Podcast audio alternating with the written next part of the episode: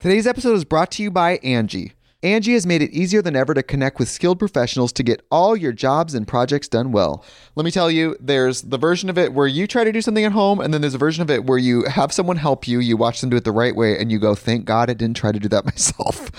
I have fully done things around the home that I think look good, and then a bang in the night, and I wake up to a shelf collapsing, a painting falling off the wall. Like it, I've I've seen it all go south. I own a home, and I can tell you, I know how much work it can take. Whether it's everyday maintenance and repairs or making dream projects a reality, it can be hard just to know where to start. But now all you need to do is Angie that and find a skilled local pro who will deliver the quality and expertise you need. Whatever your home project, big or small, indoor or outdoor, you can Angie that and connect with skilled professionals to get the project done well. Right now, one of my wish lists is I want a bike for my condo in Milwaukee, and I would love to rig it up on a pulley in the ceiling because I have one of those like lofted ceilings. But I'm so scared to try that on my own. Angie has 20 years of home experience and they've combined it with new tools to simplify the whole process. Bring them your project online or with the Angie app. Answer a few questions and Angie can handle the rest from start to finish or help you compare quotes from multiple pros and connect instantly, which means you can take care of any home project in just a few taps. Because when it comes to getting the most out of your home, you can do this when you Angie that. Download the free Angie mobile app today or visit Angie.com. That's A-N-G-I dot com. When you need mealtime inspiration, it's worth shopping Kroger, where you'll find over 30,000 mouthwatering choices that excite your inner foodie. And no matter what tasty choice you make, you'll enjoy our everyday low prices, plus extra ways to save, like digital coupons worth over $600 each week. You can also save up to $1 off per gallon at the pump with fuel points. More savings and more inspiring flavors make shopping Kroger worth it every time. Kroger, fresh for everyone. Fuel restrictions apply. Knockback, the retro and nostalgia podcast, is brought to you by, well, you. If you want to learn how to support our show, go to patreon.com slash laststandmedia.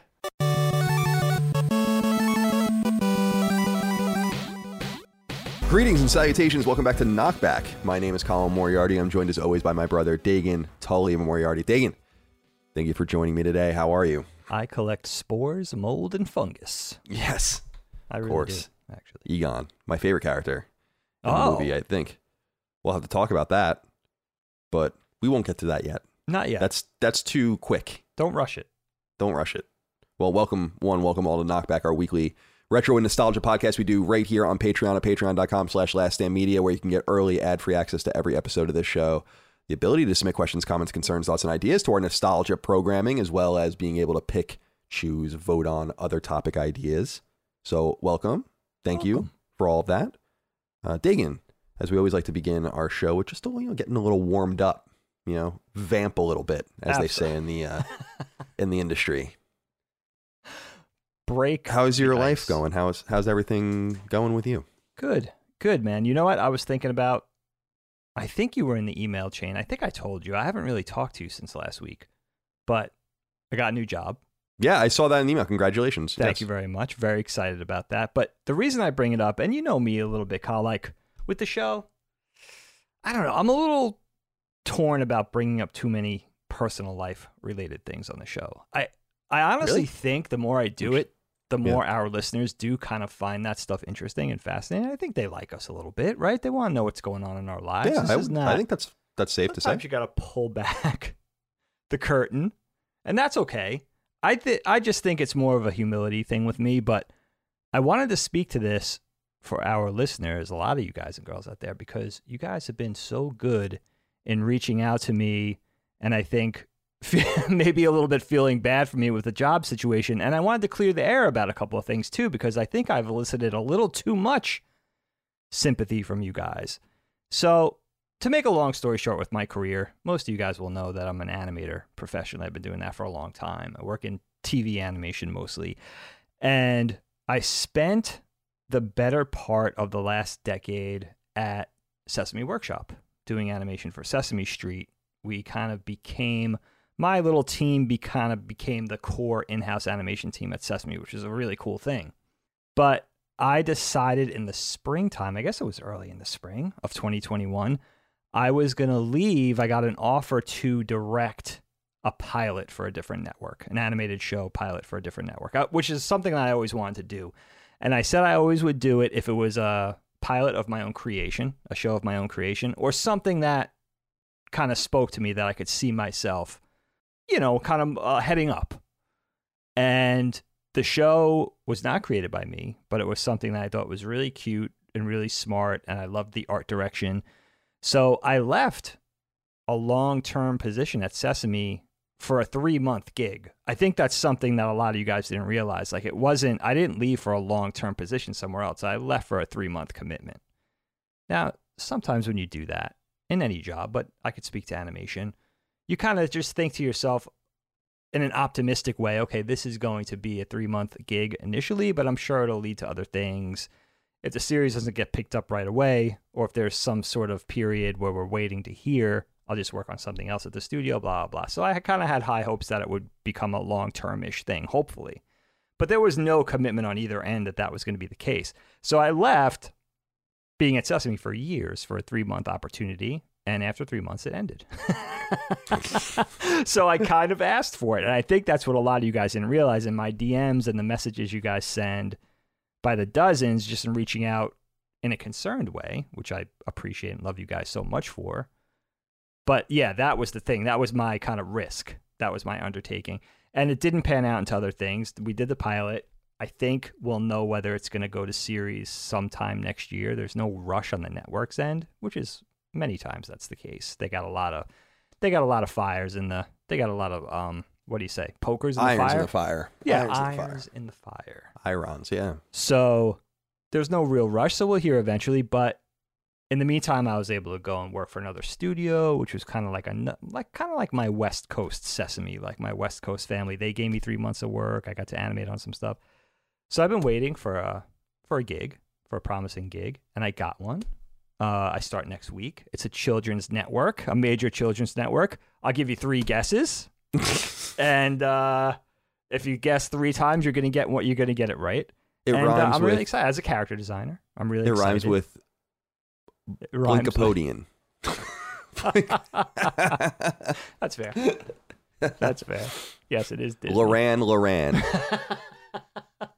That's an old joke in our family. We play this game called Celebrity, and it's just you just put names in a hat, band names, character names, whoever, and then you split into two teams, and one person on one team, you know, takes the pieces of paper out and tries to describe who the who the person, the band, the character, whatever is, and the other person guesses. So my one of them was Duran Duran, and my dad was going, and he was like rhymes with, which is totally not allowed by the way in the game, but he was like rhymes with Loran Loran, and he was dead serious. Yeah. Oh, he was dead serious. Also, he once put in all that is gold does not glimmer or something like that, which is you know the Lord of the Rings quote. I'll quote. And we were like, Dad, that's what? That's not a And he's like, Who says this? And I'm like, But that's not the game. He was just getting it so wrong. That must have been like his maiden voyage. Yeah, and Carlos. Nakai, of course, is another joke. Carlos like funny because like some musician my dad loves. Who Famous I still don't. I don't still have no idea Ha, where my to dad found this guy. My our dad went into like a real. I think it's safe to say our dad from 1992 until the early 2000s was in a complete new age phase. Oh my god! It started with the Ankh tattoo, probably. yeah, he has an Ankh like cross tattoo on his chest. I was telling Mike about that because he came and visited recently. He had his cross hanging out of his. You know, our dad's very Catholic, and I was like, "Oh man, you should see his tattoo on his chest." You know, like I'm whip sure he will out? one day. But yeah, yeah, he and then he was just got he just kind of went off the. You know, he didn't go off the deep end. I think he was he had a midlife crisis. That's I what think, like, happens. yeah. yeah, yeah. He didn't do the Porsche and the golf thing. He did the Ankh tattoo. Uh, tai Chi was a big thing with him at. Tai I don't know if he still does that. I was just talking about a friend of mine who does Aikido for 20 years, and I was like, yeah, my dad was really into Tai Chi and Chi Kung for a long time, but not, I was then I got to thinking, like, is he still doing that? I don't think so. I don't think so. No, because when he was here, I was talking to him like our dad after 9-11, You know, our dad was there. Obviously, Uh, he was really paranoid. I mean, our dad has to go in every six months for like a full workup. Still, Yeah. for the rest of his Yeah, life. yeah, yeah. on the government's dime, of course, but he was really paranoid afterwards, and so he used to take like this. I used to call it his AIDS cocktail. He used to get mad at me because I was like, because you know what I'm talking about? It was like his. He had a shelf that he built in our kitchen, that like a spice rack, but it was just vitamins. Vitamins. So instead of spices, it was just vitamins. Literally 50, 60, 70 types, and he would literally take these things by the handful. and I was telling him he doesn't do that anymore, but I was telling him we did glean a few interesting things out of that experience. Oh yeah. Ec- echinacea was one of those things that stuck around. That's a good one. Echinacea is really good. Vitamin C, of course, is good. Vitamin E, uh, all the rest. So you know, a broken clock is right twice a day. But Dad, we had to take a swipe at you. It's only been we had we had to do it, Dad. seven minutes into the show. All right. Oh, as, as far as I'm concerned, uh, I'm, I'm just you know what I'm realizing recently. First of all, how cool is my my Cobra oh, Cobra I Air was going to start with that. That's a brilliant shirt. So Cobra Air Force shirt, maybe the only one in existence. I've been meaning to show you, Dagan. Yeah. There is a uh, a cosplay group called the Finest. I think I might have like tweeted at them at you a few times. Okay. They're a GI Joe cosplay group. Dude, the shit is nuts. I mean, like I I, I'm- I can't even believe it. You know how my dream has always been to get a biker scout outfit. I'm still gonna do that, but these guys make cut because you can't just go buy a Cobra outfit, uh, you know, from some store. You have to have it custom built for you or custom make it yourself. But there are people that do them. Right. And I'm like, man, there are probably five or six outfits. First of all, they take these montage pictures where I'm like, this is insane. I mean, characters like Chuckles and Big Boa and like random characters. It's awesome. Dr. Mindbender. And uh, I was telling Mike, uh, now this character's after your time because he came out in 1989, I think, in the comics, and the toy came out in 1990. But I really want to be the character Metalhead. Who oh, is, uh, man, that would be cool. Because he he has like so he's a bad guy and he has like goggles like goggles on, but he's an idiot. Like so he is always blowing shit up. He has like he basically has rocket launchers all over his body. Oh, the, ca- he's the, the- and the toy was awesome. Like the rocket launchers on his arms, on his back, on his legs, and he had like a gun or whatever. But he always like would blow up the wrong thing because to, to shoot the missiles he'd have to say bang, you know. And so he would always like say it and then get pushed and then like was a the great era. He, you know, it was awesome. It was awesome. He was like bang bang. And just and I loved that character and I'm like, oh man, I'm gonna have. I'm not gonna do it because I have no artistic skill, but I I have some autistic skill, but I don't have any artistic yes, skill. definitely do have. But uh, I want to like hire one of these people and be like, I want a metalhead fucking outfit, dude. Like, and I'll see you guys at Dragon Con or something like that. Some, that would something. be huge. Yeah.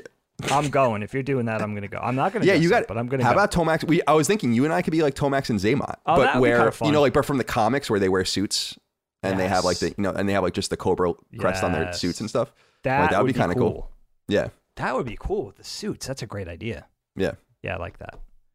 Yeah, Anyway. you got to do it, man. I'm holding you But, to uh, this. Halloween's coming up. You could have done. You could have done a trial run. all I'm concerned about now that I live in the suburbs is getting the hell out of here on Halloween.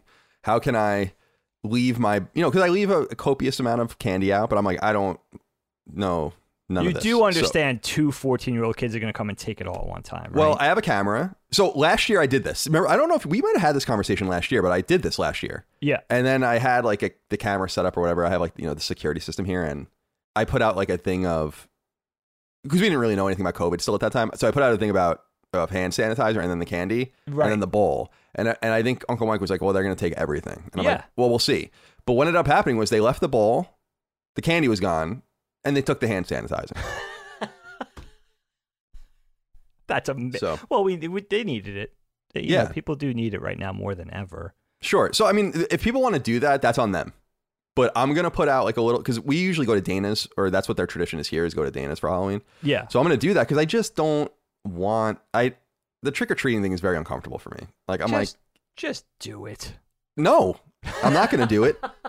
I'll leave the bowl of candy out with a little sign like I did last year. You know, happy Halloween, be safe, take what you need. You know, and I was thinking about even going crazier with it, and because this is something people would steal, but you know, maybe maybe we try it. Yeah. is just get like a bunch of like real candy bars and just kind of like make a little brick wall of them on my stand and just be like, you know, take, you know, You're going to be the cool watched. house that hands out the full size candy bars, but you're not going to be there to reap the glory. I feel like that's even more baller though. Yeah, that is kind of more. Because it's a, there's a mystique. Yeah. You make eye. Con- Who you know the kids are playing. The kids are playing hopscotch in the street. A few days later, you make eye contact with them briefly. They know you know. You know. look of awe in their eyes right. and gratefulness. Dude, that's a, I, I'm also thinking maybe the camera, especially if you're not going to be there, the camera as deterrent. Like have the big. It doesn't even have to be hooked up. Just the giant camera, but like a foot away from the ball. like, would that work, or would they steal a camera? I don't, yeah, they probably still. Yeah, get like an old 1980 CR. You know, like a huge Sony installation there that would be hooked up to like a small monitor. Yeah, we would be ridiculous. All right. Today's episode is brought to you by Angie. Angie has made it easier than ever to connect with skilled professionals to get all your jobs and projects done well. Let me tell you, there's the version of it where you try to do something at home, and then there's a version of it where you have someone help you, you watch them do it the right way, and you go, thank God I didn't try to do that myself.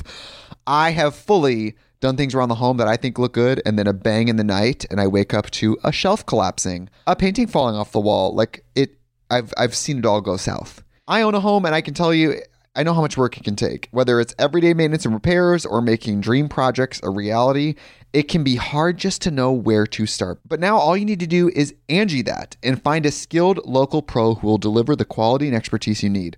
Whatever your home project, big or small, indoor or outdoor, you can Angie that and connect with skilled professionals to get the project done well. Right now, one of my wish lists is I want a bike for my condo in Milwaukee, and I would love to rig it up on a pulley in the ceiling because I have one of those like lofted ceilings.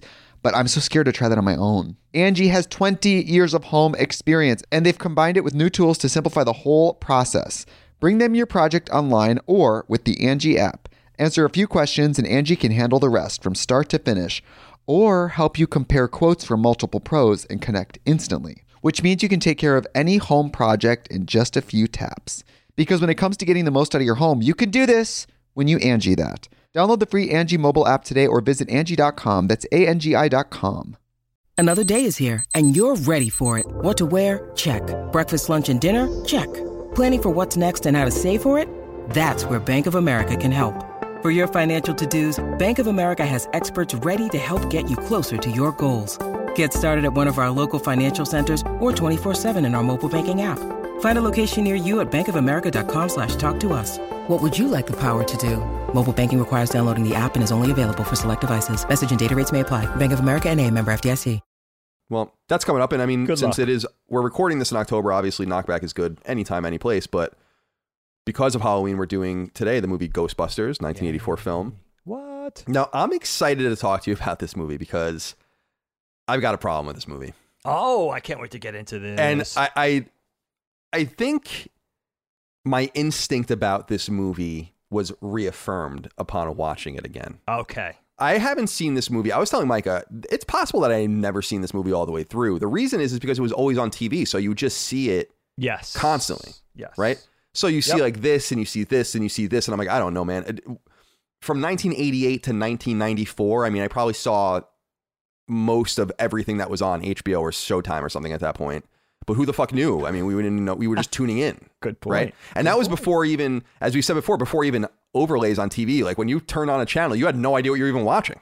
So like you would, that was the old game. Is like, how long could it take you to figure out what the hell what this was? You know, five, 10, 15 minutes. And So then, so, so those, that's a, that's an auspicious time for sure. But upon watching it front to back as an adult, I feel like this movie is really funny and really well acted. I think there's a lot of great performances in it.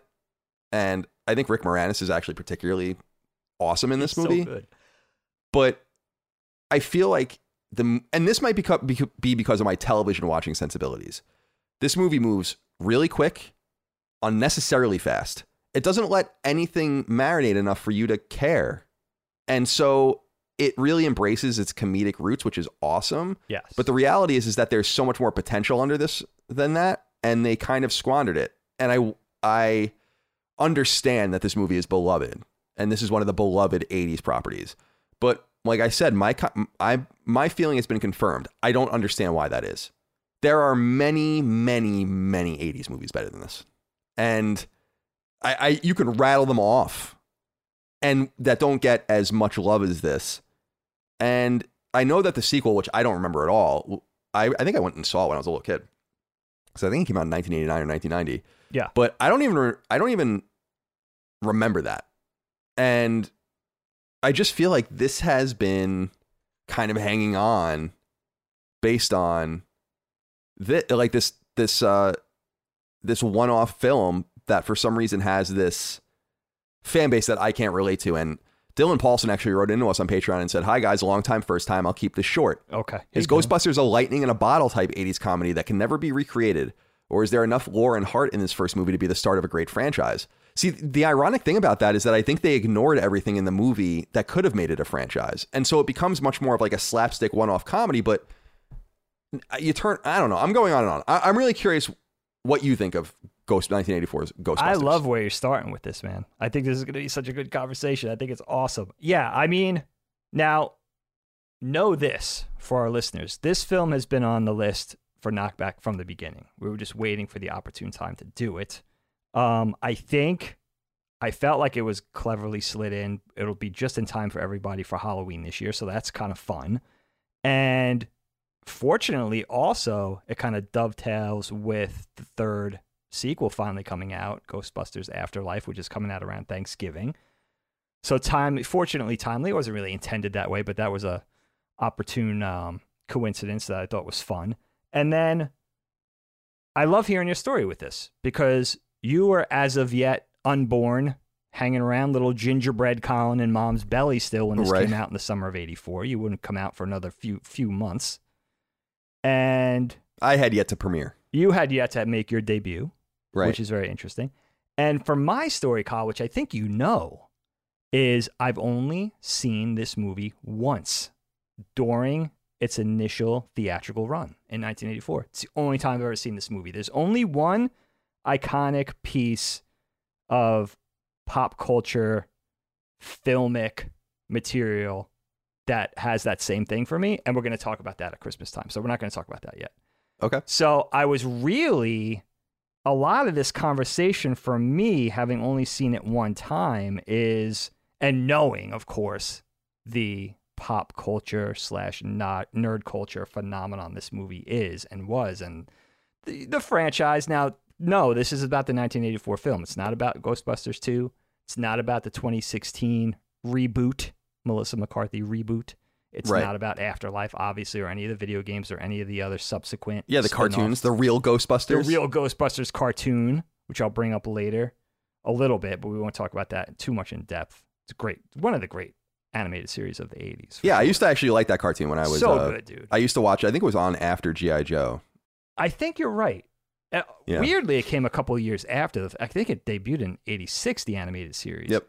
But I really wanted to see a lot of this for me was going in and seeing what all the fuss is about, not in a pessimistic way, not in a in a curmudgeonly way. I wanted to see like let me see what has its its talons, its hooks in everybody over all these years, and knowing like really remembering 1984 and probably post Star Wars, you know, Star Wars Empire, Return of the Jedi.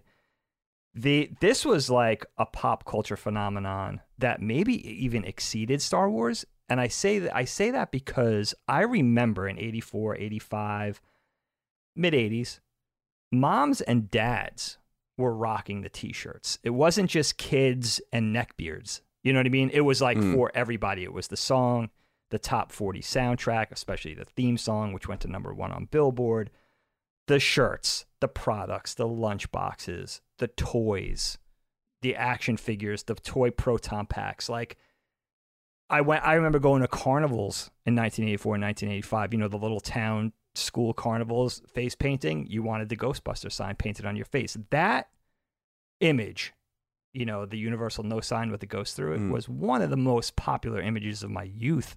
I mean, it was everywhere.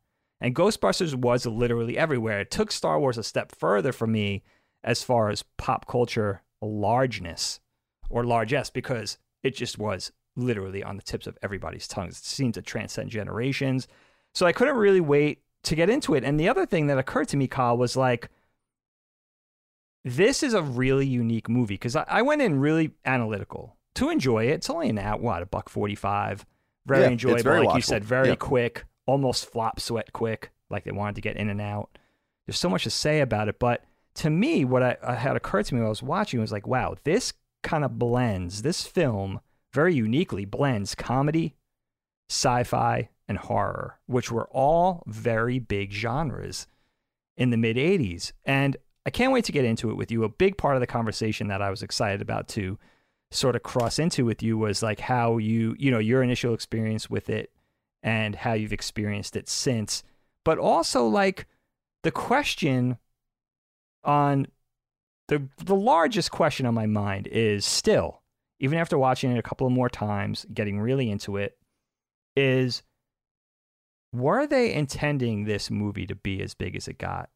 Or did it get so big in spite of itself? In other words, it has it's you know, the comedy, the writing, very bankable stars coming out of film and SNL and everything, the genres, the effects, the budget. It had everything going for it, but I feel like it got even bigger than anybody could have possibly ever anticipated. Hmm. And I think for me, that's a very interesting part of the conversation. Like, even going in now, it's like I really enjoyed it. I, I, I think it's a really enjoyable film. I think it's a very quick watch. I think Bill Murray is magnetic in this film. I think it's very unique, again, in blending all those genres, but I'm not sure what the alchemy is that made it this big. Like, why are nerd collect? Why is Playmobil still making Ghostbuster sets? I have no idea. Why I mean, is that's the thing. Lego merchandise, products, people dressing up with the proton packs 35, 40 years later. You know what I mean? Like what is what is at the root of this thing? What is at the core of this thing that makes it as large as it is? And you could, Mm. you know, relegate it to the one movie. I mean, of course it had its sequel, and that's probably a big part of the conversation too. But besides those initial two, two films, what do we got here? Like what is at its base? What is at the at the core, the meat that makes this thing like transcend time basically? It's so crazy. Yeah, because someone had written in. I didn't end up using their inquiry. I was just looking. Um, but they had said like they feel about this the way I felt about Back to the Future, which is a similar thing to the way I feel about this. I actually, in some ways, consider them exactly the same in that regard. Where it's like, what? I mean, this is good stuff, but uh, I don't know about what what the gravitational pull of this universe is because I think all of the potential in the film. First of all, the film is incredibly well written. I mean, I, I would never deny that at all. That really witty dialogue, really funny characters and acting. All of the pieces are there. And I think one of the interesting things is not being a fan of Ghostbusters. I think I've kind of been, if anything, I was kind of going into watching this movie a little higher than I probably should have been because a good example would be I'm a huge fan of Red Letter Media, which I think you are too, and especially the Plinkett reviews, which are just hysterical and so witty and funny. I wish that, that that's all they did. I understand why they don't because it's really hard to do. But I watched the Ghostbusters 2016 one, and I have never seen that movie, the female one. And in that in that production that they do, they talk a lot about the original Ghostbusters and how it's really really good and it does this this and this and this really well. And so I was like, okay, like we'll see. And I, I guess maybe I'm missing something. But I went in and while understanding the finer points of what they were saying, I just I don't think the movie. I, in fact, I was kind of bored by the end. You know, I was like, With the why is this? Mo- I was, I was- with, with no no with, With the, the the movie itself. Yeah, yeah. Because I was like, why why can't you just slow down for a minute? And I think that it was the pacing of the movie that really got me because you know they're at college and they're at university, and I really like the scene with the cards and the the, the attractive female student, and he's shocking the ah, dude Oh, and all a that. great- it's, it's good stuff. scene. But so like you're kind of getting the vibe of everything, everyone, but you don't. You only get the vibe really of Bill Murray's character, right? You don't of Venkman, right? That's Venkman, right? And then, so Yep. with, with Stantz and with uh, Spengler and Zeddemore later on, you never really get to know them, No. right? Like Nope. we know that Spengler's kind of the wide-eyed one. We know that, you know, that I, I guess Egon would be kind of the Donatello I was kind of thinking of. Like Yeah. it, it's we get that, but why can't we get to know them a little bit more? And I like I found the whole thing with Ernie Hudson's character peculiar because I didn't remember that really where, where they find him later and, and you don't really even in fact it's so ridiculous because he comes in and they're like yeah you're hired it's almost like a joke uh, in the script to just get him in but it's like why wasn't he just part of your crew to begin with It's strange. like I, I didn't really understand that. I, I thought that um, you know, Annie Potts as Janine, great character, really fun character. We get to know a little bit about her. She's like really she considers herself very smart and stoic and all those kinds of things. Like spend a little bit more time with her. Yes. And then we meet like these random you know, like William Atherton's character Peck, the EPA agent, like we he comes out of nowhere. very right? strange. Then I can't wait it's just I don't really so I, I had a hard time really staying with it because by the by the end I was just like I just want this to be over. You know, I, I don't I don't. It's not that it's bad by any stretch of the imagination. I just think there's so much potential for Yeah. this to have been so much smaller. and maybe a good way that was maybe that was the thing that bothered me Dagan was why did the movie need to move so quickly and then be so big? If a movie is going to move quickly, it can still be small. It would have been much cooler if they just remained a ragtag group that no one believed the entire time, right? And then maybe they have some sort of revelatory thing. But uh, the thing they have is like they're this huge thing in the city at the end and blah, blah, blah. And the Peck lets the spirits out and all that. It becomes this really huge movie. And I think that also, in my opinion, injures it. It's almost like how do we get the Stay Puft Marshmallow Man? We have an idea for the Stay Puft Marshmallow Man. How do we get that to, to occur in the movie, right? And yeah, absolutely.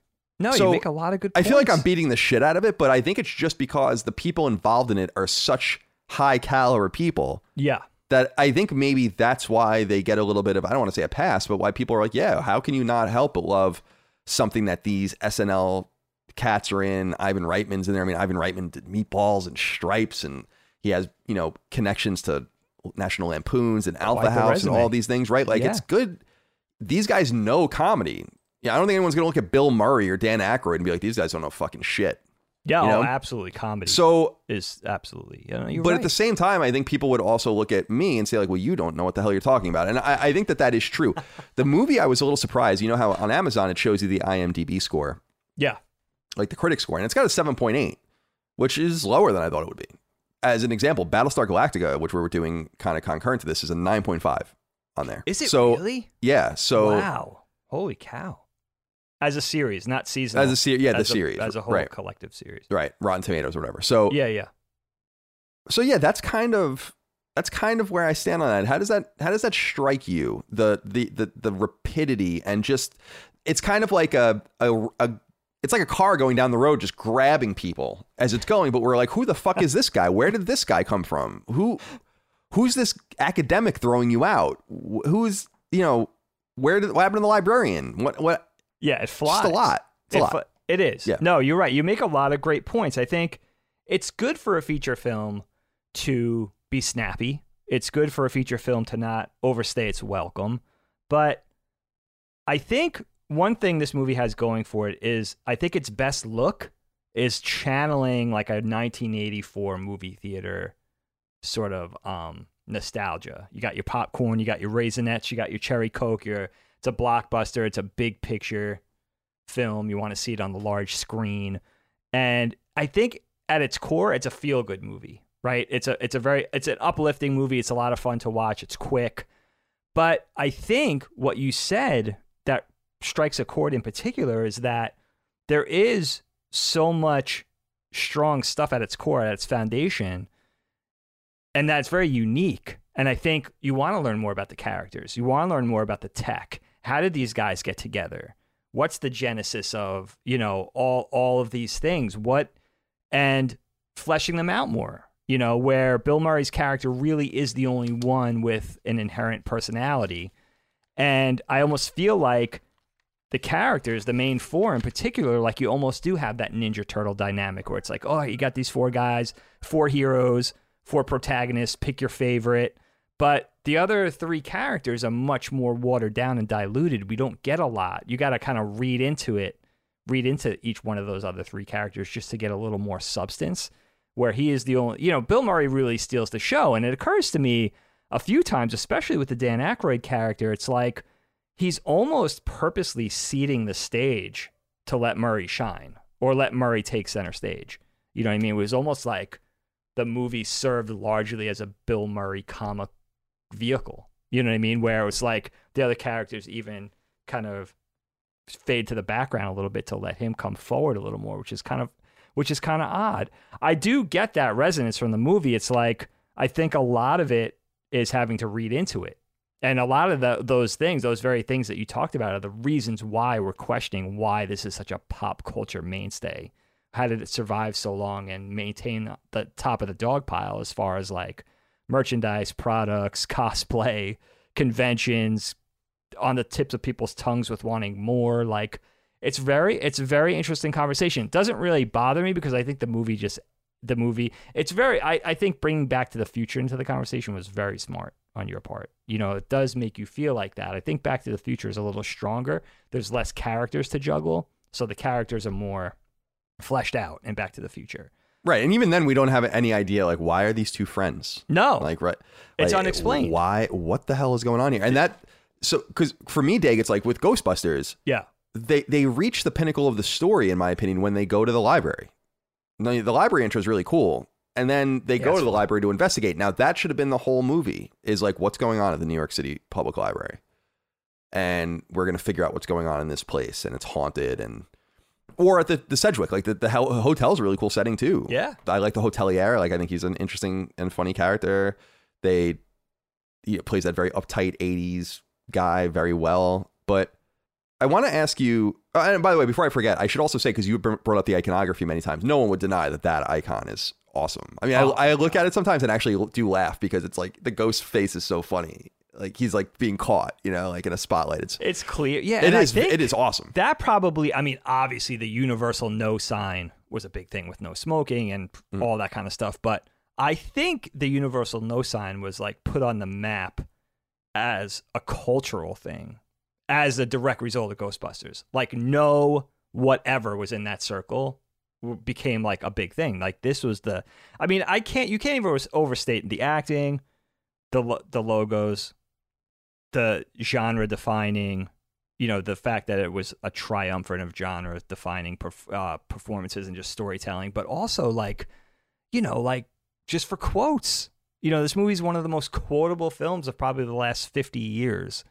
You know, which again is a big part of the conversation. It's like, how did this, how did this happen? I can't wait to dig down and see if we could, we could come up with any answers. You know, it's it's an it's such an interesting conversation. It really, I again, I really enjoyed it. I loved seeing it a couple more times. I get why it's popular because I think it just has that happy, optimistic, you know, no pressure. It's just like something that's that's fun. And I think maybe you would argue you need that now more than ever in 2021. But Hmm. you know, just digging down from a 1980, a mid 80s perspective is interesting, and also a, a really kind of a love letter to mid 80s New York, which was also a cool thing for me, and maybe it makes me a little more biased towards the film too. Certainly. And I, I think New York could have even been more of a character in some ways Mm. as well. Like I I don't think they even brought that to bear as much as they could have either. One of the interesting things that I I wanted to ask you about was your first time seeing it through this lens. Timothy Martin wrote in and said, "Hi guys, great topic. As a kid in the 80s, I was convinced this was a horror movie. As an adult, I realize this is comedy gold. Has time and maturity changed your outlook on the film or did you always get what Reitman was going for?" So I'm I'm curious if you recall your feelings on the film at that time. Um, it must have not been very strong for you not to have returned in an era where you're playing with GI Joe, you're playing with Transformers, all of those kinds of things. So there was this new ecosystem for you to jump into that you opted not to. Yeah. So that must be some sort of sign about how you felt about it at that time. But I'm wondering if you do remember anything about that time and if you felt that it was, if you were like trepidatious and scared. Because I think one of the interesting things that they do in that intro with the librarian is the music indicates that it's not a horror movie and that it's more of like a zany mystery of some sort. That's a great so point. I think they do a nice job of like balancing the two. But talk to me a little bit about if you do remember that that summer viewing and if you remember how you looked at the movie, if you were scared or whatever. Yeah, I went to this was one of the movies that Aunt Joni took me to in 1984. And during that sort of 2 or 3 years I was seeing a lot of movies with her on the weekends. You know, I would go stay at grandma's, go out with Aunt Joni, you know, Karate Kid, Back to the Future, Ghostbusters was a big one. All the mo- all the blockbustery movies of that era we went to go see together. So I remember seeing it at night and I remember thinking it was fun. And I don't remember I was 10. I would be 11 later that year. I don't remember being scared by it. I remember one thing I remember was Bill Murray in particular. He I knew there was something to him even though I didn't really see a lot with him at that point because I remember mom and dad, grandma and grandpa, our aunts and uncles like laughing at him on TV because of his SNL performances in the 70s into the 80s. So I already remember like he he was a thing. Like he was some he was somebody to watch. And I guess I, I felt that magnetism even though I didn't really know his shtick at that time. So I remember really kind of um feeling like Bill Murray was a thing, and then also the effects. You know, I felt like a lot of those effects where they were hand animated effects, early CG, the stop motion, the rear projection, the color gels, all that kind of stuff, like practical effects and all that. I remember feeling like kind of lumping that visual treatment in, and maybe this was, you know, maybe this was ILM's, you know, imprint or fingerprint on the thing, but I remember kind of lumping it in with like Raiders of the Lost Ark, Poltergeist, Empire Strikes Back. Like it felt the same to me. When you see the Devil Dogs running, you know it's a stop motion and it kind of looks like the Tauntauns.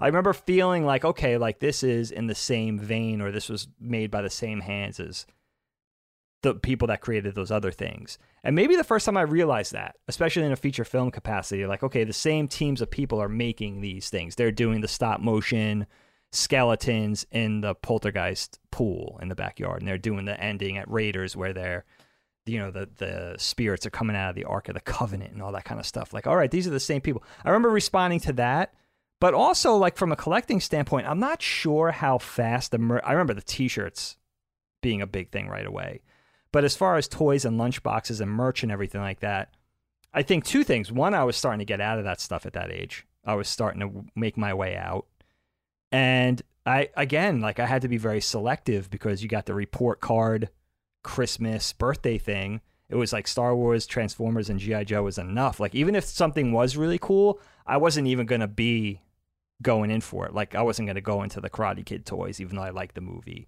So, you know, we had to be very selective back then with like the things that we collect. At least I felt that way with the things we collected.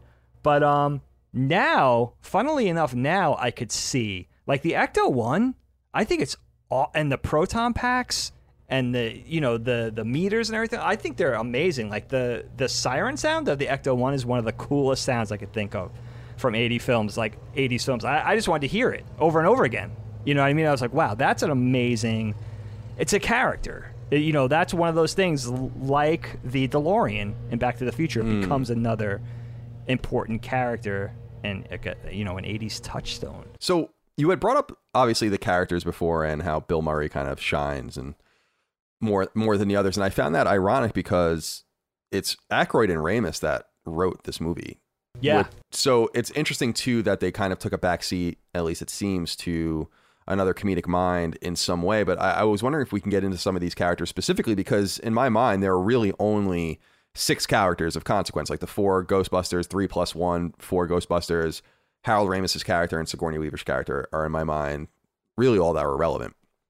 You have Peck and some other people, but so talk to me a little bit about how you feel about these various guys and and what they bring to the table. I mean, I really liked I like early 80s comedy, you know, stripes, that kind of stuff. Like it's there, there's something to like about Bill Murray and I guess that that late 70s early 80s SNL feel that is quite foreign today to and, and I think that humor is actually quite foreign today. It's unique and it's interesting and there was only a certain amount of people that could really pull it off.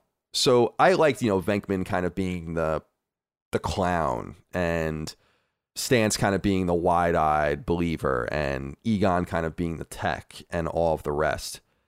And again, it just made me regret that we didn't get to see them more in their academic setting because it would have been cool for them to have gotten kicked out later in the movie. Like they're investigating things in New York at the New York Public Library, and then academics kind of get involved. And they're like, "What are you guys doing?" and all that. There's just a different way to kind of, in my mind, have written the movie such that we got to know these guys a lot more as Yeah. a crew. Why did why are they so ride or die for each other? Like we don't even know why. No, no clue.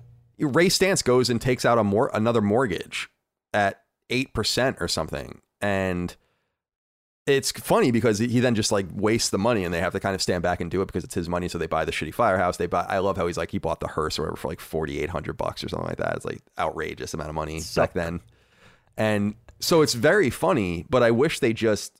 I wish we just got to know those guys in that academic setting more, and I can't help but feel like the the card scene with Bill Murray with Venkman is with the girl and the guy is like one of the great scenes because it's the only time we really get to, or one of the only times we really get to see him and his uh, and his kind of skeevy element. You know, we see it a little bit with Sigourney Weaver and him as well, but that's kind of how I feel. I mean, how do you feel about this this cast?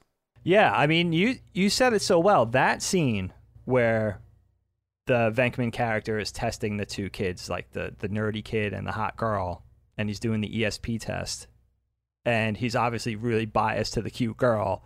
It's a really great character building scene, and it's one of the few. This this movie really has you wanting, at least for me, and I, I'm sure you're the same way. It has you wanting more as far as the character relationships and their histories.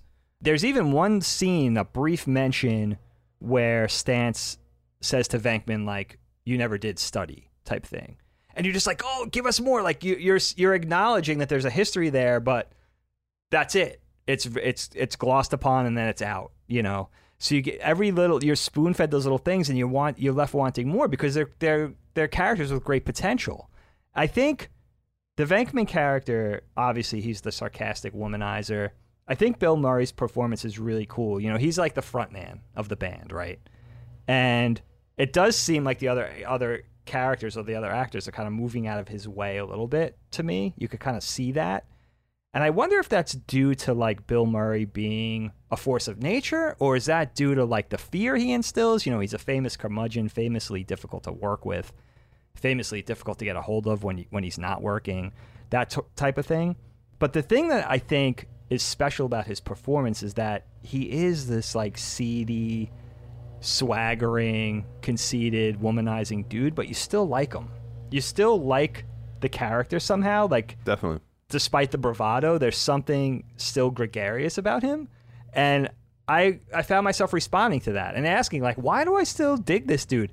And that, I think it's because you see him genuinely caring for his friends and stuff too at the same time. So he's got that gray mixed, you know, he's got, you know, he's obviously a little bit shady. He's obviously a little bit coming on too strong to the women, but you see that he cares for his friends and stuff. So you have that balance. So he feels real, you know, which is actually actually a cool character trait to give him a little gray and like this basically this comic vehicle. But I found myself getting the most frustrated again with the Ray Stantz character because you said the wide-eyed thing is a great description. You know, he's the sincere straight man basically, and um, very much like Linus from Charlie Brown. Like he's smart, he's wears his heart on his sleeve, but he's really under really an underdeveloped character. If you look at him, you really almost like he's purposely again ceding the stage so that Murray could, you know, shine a little bit more, which is unfortunate because I want a little more from Aykroyd, especially knowing that you know he co-wrote this thing and a lot of it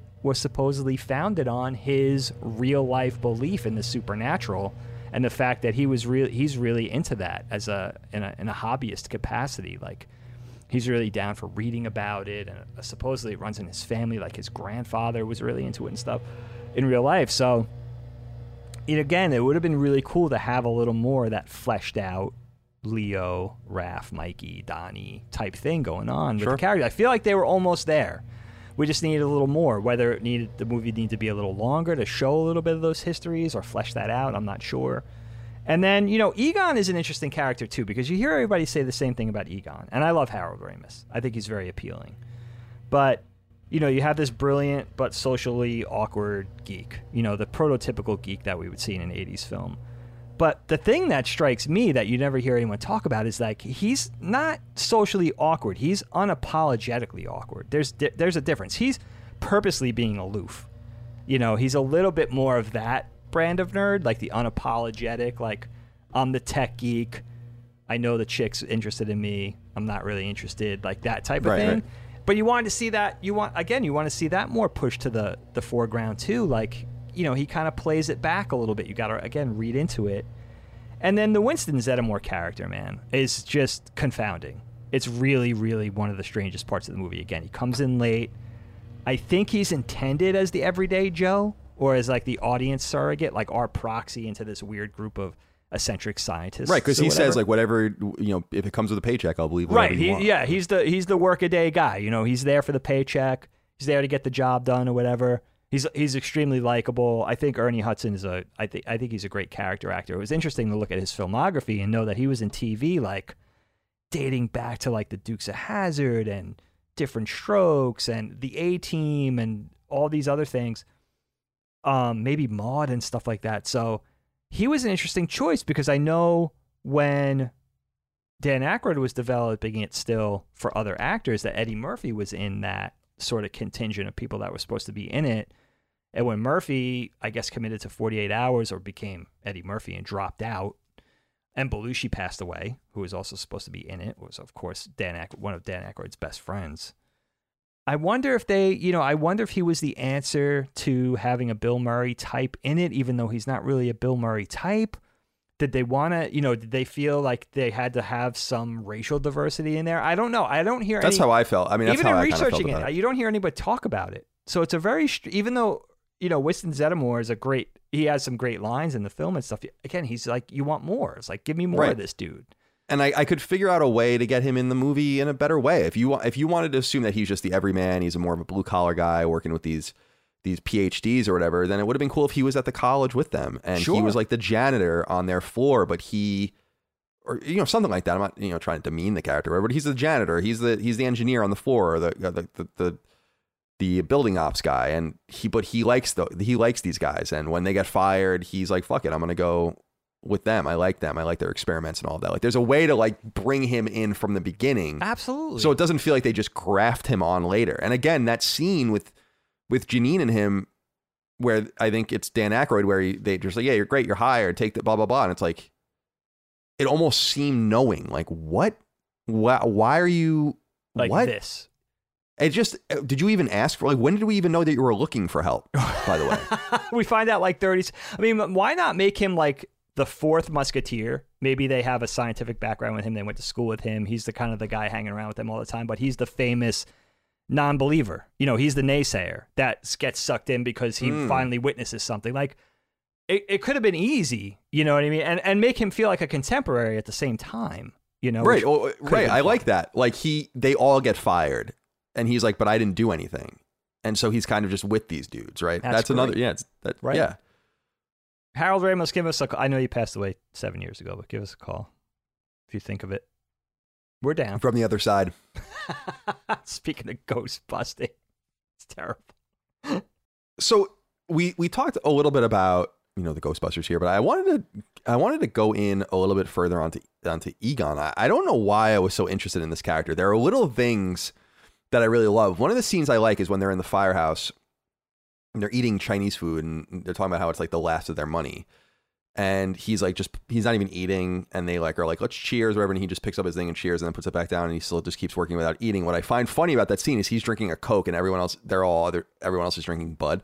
So there's just there are little things where I'm like, I like this character, like I like what they're trying to tell us about this character, his seriousness.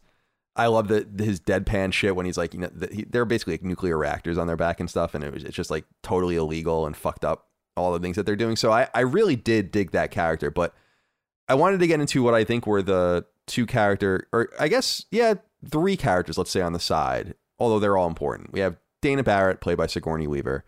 We have Louis Tully played by Rick Moranis, and we have Janine Melnitz played by Annie Potts. And I feel like these three performances are just as strong, if not stronger in some ways, even than the Ghostbusters themselves. And I think that's the one thing you can say about this movie definitively, or at least that I feel like I could say is this movie has a very good cast. And it is the performances are really on point. The the characterizations, the intent. I just don't think they I just think it's such a shame. Like I know it's crazy to say it's Ghostbusters. What the fuck do I know about filmmaking? But to me, I just think I'm like, damn, dude, this could have been like some really some cool stuff, gr- more grounded and more scientific and more. It could have even been more comedic in that way too, because of, of the outrage. But what do you think about the side characters and how they play into it? And I, I got to tip my cap, especially to Rick Moranis, who I just think is everything about him is funny in this. Like the way he walks, like when he runs and he's like waddling and he keeps locking himself out of his apartment and it's good shit. It's his the whole tax party scene is really funny when Oh, he like so introduces good. the people and he's going on and on about he says something like, Well, they got fifteen thousand dollars left, but it's at eight percent, so they're okay.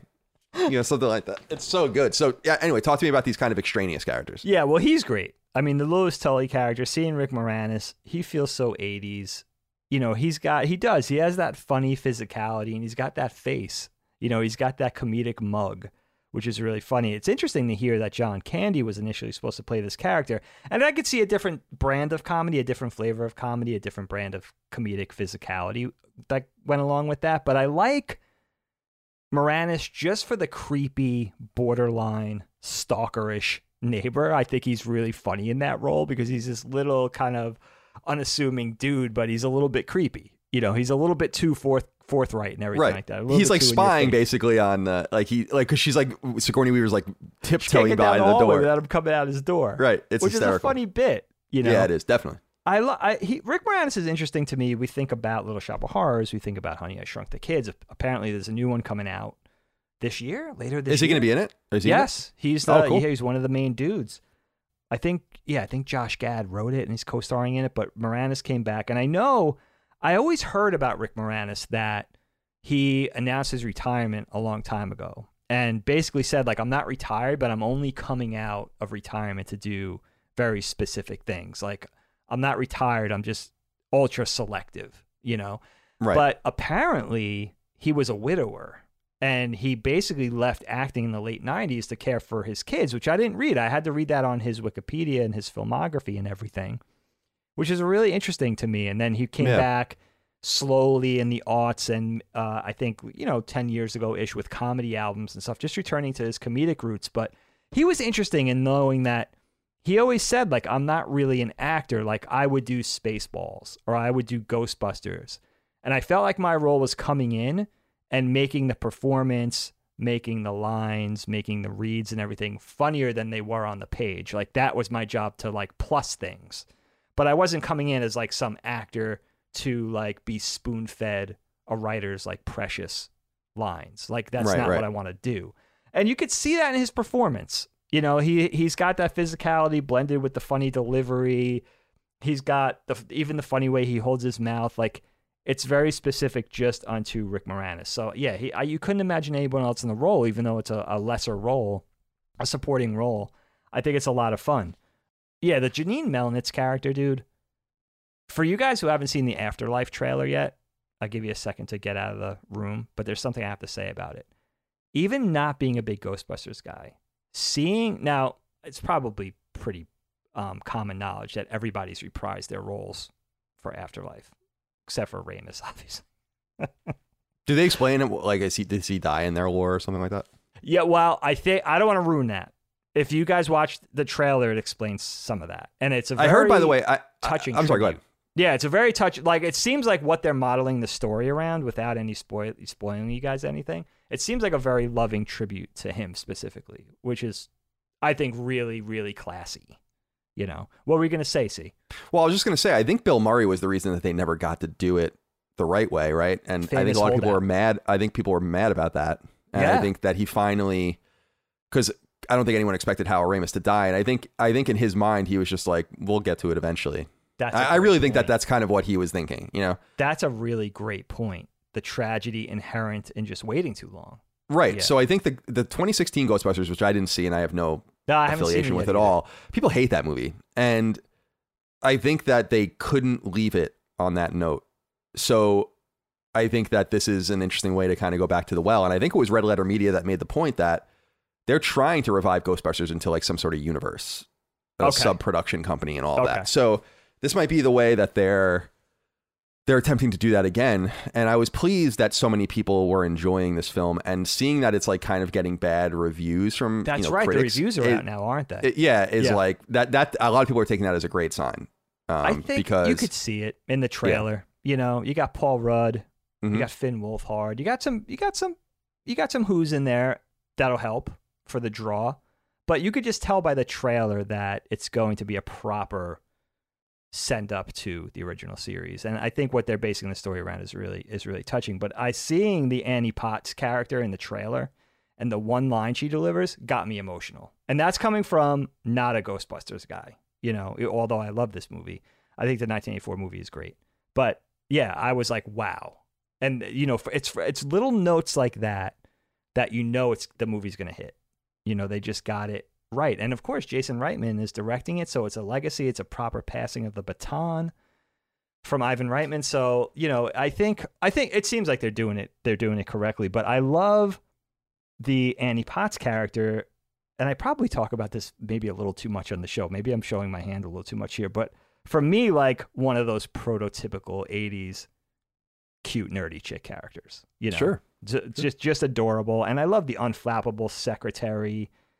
slash receptionist, cute but kind of cold.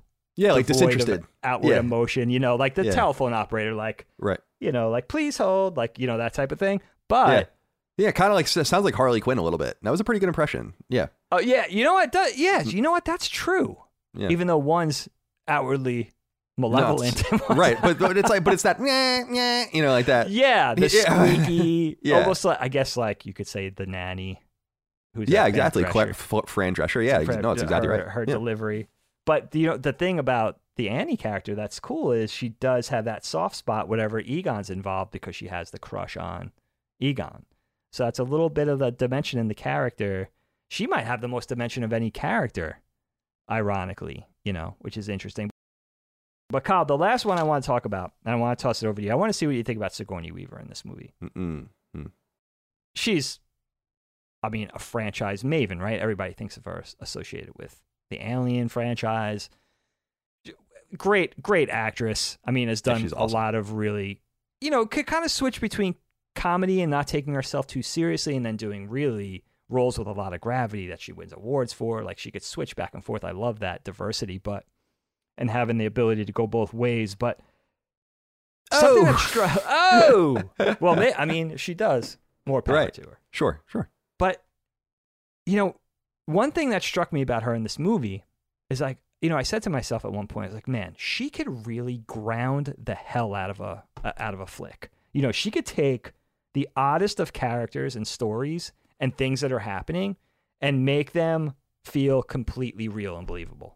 It's crazy. She's acting like a crazy person in this movie.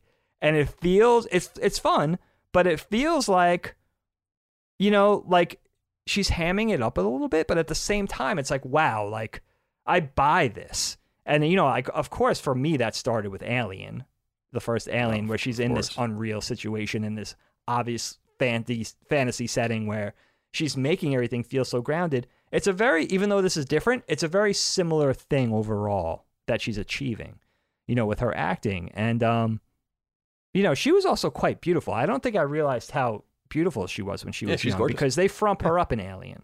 It's a different thing five years prior. But I was like, wow, she's really, she was really pretty. And she's, I think she's even older than mom and dad. Yeah, she's seven, she's 72. I was looking Right? at that too because I was curious about her filmography. You know, she pops up. We know who she is. I actually remarked to Micah when we were watching Ghostbusters. I, I said, shit, I don't even remember Sigourney Weaver being in this at all. And I was remarking, I'm like, 84, Alien 79. I was like, this might be an. It's funny you brought her up, her aesthetic specifically, because I'm like, this might be a surprise to a lot of people because she she looks like a normal woman here. Yeah. And like you said, Ripley in Alien is uh, Alien's universe is basically asexual. Doesn't yeah, it's matter. devoid of sex. right. It's a like it's like Mass Effect in the sense that like there's certainly sex, but it's sexless. If that makes any sense, genderless. Let's say. Uh, sure. Battlestar Yeah, is the same way. to put it. Yeah. You know, dudes punching chicks in the face and stuff like that. It's just that's just the way it goes. Not that you necessarily want to do that, but that's that's what happens in those spaces. You know, Starship Troopers and shit like that. So, uh, which was another thing we have to do at some point. Oh, maybe yeah. the book. Maybe Good the book point. will do. But with Sigourney Weaver, I was surprised to see that she didn't do very much in between Alien and this movie. So I think that because I was like, oh, five years, she must have gotten huge after Alien. So she probably did 7,000 things, but she didn't. I think she did like three movies in between Alien and this. So I think she popped back up for a lot of people, especially in this. Um, it's not pre-home media, but for most people, it's pre-home media era where you're going to see Sigourney Weaver on the in the theater. You're going to see her in a trailer, and that's the end. Of the, that's the end of seeing Sigourney Weaver. So I think Yeah. it, Yeah. Yeah. I think it um was probably a nice and interesting surprise to see her in this for people.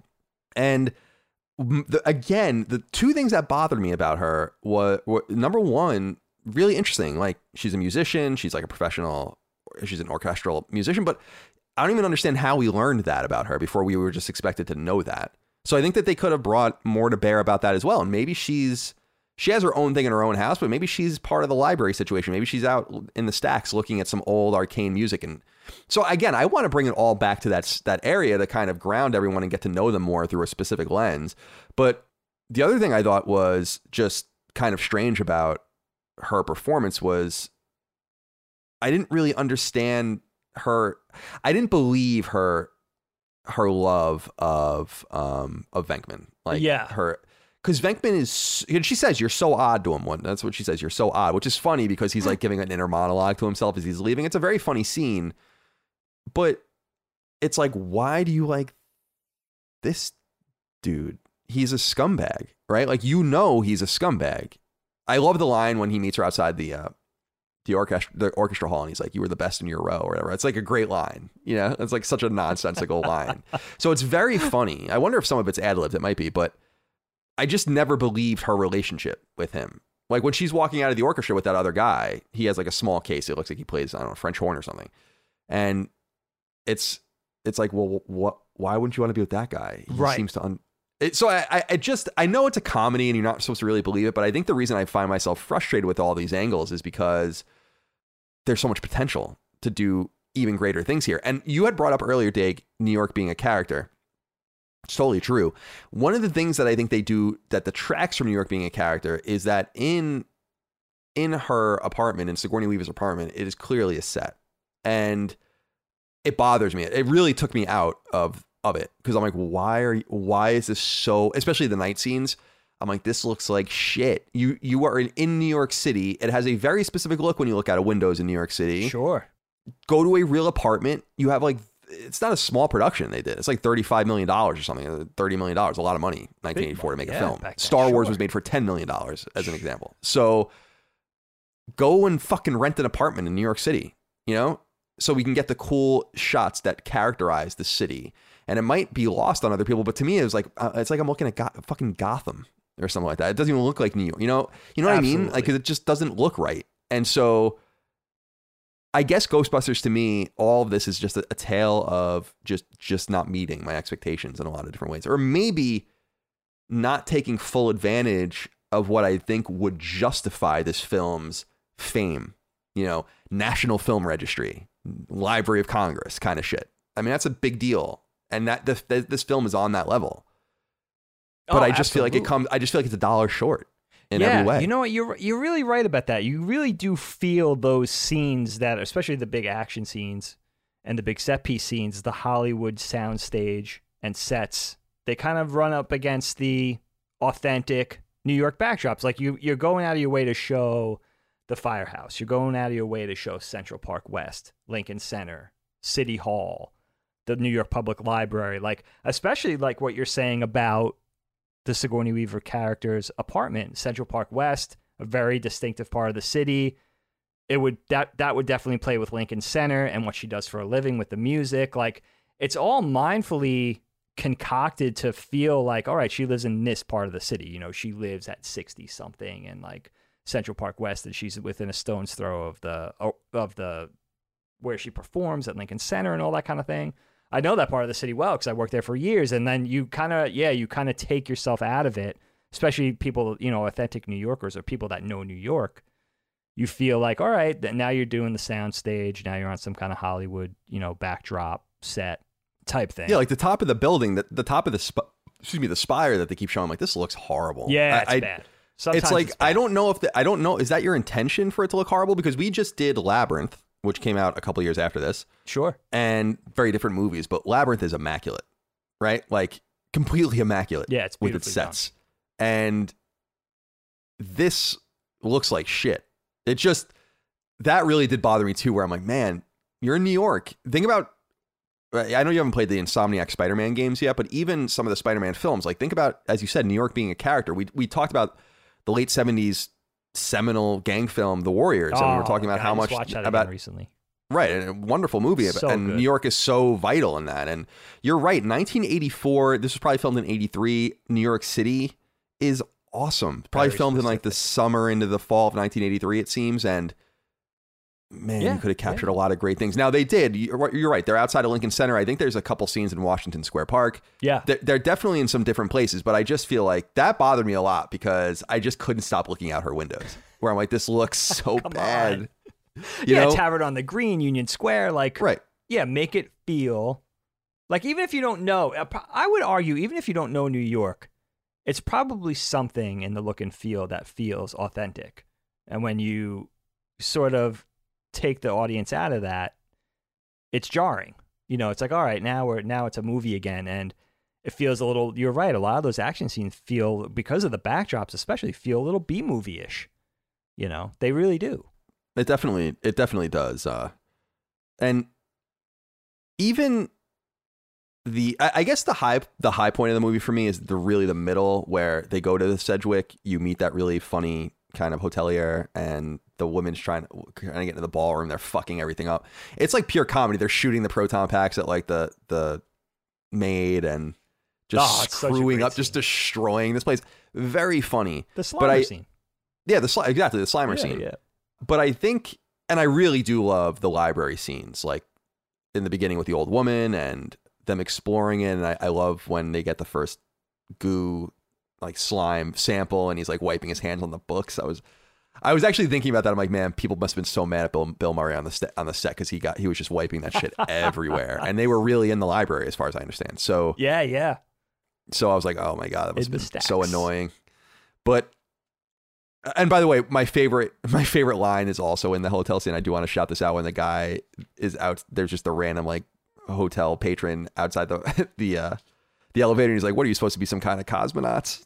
It's a great great line. That Really great is line. great too. yeah, like a, a good uh, a good bit actor. Now, th- one of the things I wanted to talk to you about as well was the grounding of the film with what I was surprised to see a, a, a shocking amount of product placement for a movie that I don't know if they they you asked the question, do they know? And I my answer is I don't think so because even if you look at, at um Ivan Reitman's filmography afterwards, like you can see the kind of movies they were making, like Kindergarten Cop, Twins, Junior, obviously a lot of like Schwarzenegger, you know, stuff and all that. So like I don't think that he was necessarily trying to get into the high art of comedy with this movie. But nonetheless, I think that one of the cool things about that is the grounding element of getting some of these brands in there. And I always like to talk about that. I love there's a scene where Egon's eating Cheez Its. Um, they drink a lot of Coke and Budweiser. Yeah. I love seeing Larry King. He's smoking a cigarette, but it's when he's still on the radio, which is awesome. That's so that was so like cool. that was, That was so pre cool. CNN, you know, because he obviously is famous for CNN, but CNN didn't even exist at this point. Casey Kasem isn't in it. I was bummed. He's on it though. Like you, you hear him, You so they must him. have sent Yep. Casey Kasem like a thing. Like, can you record a cool little bit for us? So it was cool to see that. I loved the seeing Con Edison gear because that just reminds me of being young. I remember my blocks were in a huge Con Edison bag that Dad got me. oh, that's cool. And, and then seeing like some of the papers, like USA Today for 25 cents, which is funny because that paper has always been the most expensive. And The Atlantic, they do like a story in The Atlantic, which is still a publication today. I just think it's cool to see those kinds of touchstones and also see how little things change. That, that's always what I love. Like when they're, I love supermarket scenes in movies. We talked about when we did Kramer versus Kramer. There's that really great scene of them in the supermarket, and you just get to see how nothing has changed.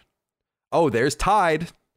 You know, there's Coca Cola. Crazy. There's Clorox. You know, it's it's just you know, and this was like 1974 or something when they were doing that film, and and it's ni- you know 2021 when we're recording this podcast. So, and I also enjoyed Dig the technical talk in science, and I think this is one of the another one of the things that they could have achieved more with. The movie seemed believable, and what I mean by that is, even though we know that w- at least one of them is kind of a confidence man, right? That and has like a confidence game going with people that they do have they have PhDs and scientific credentials and I like that they do talk about like why can't we even though it's like don't cross the streams obviously a famous thing Right. from Ghostbusters but why not? Like what's in the proton pack? How are they keeping the ghosts?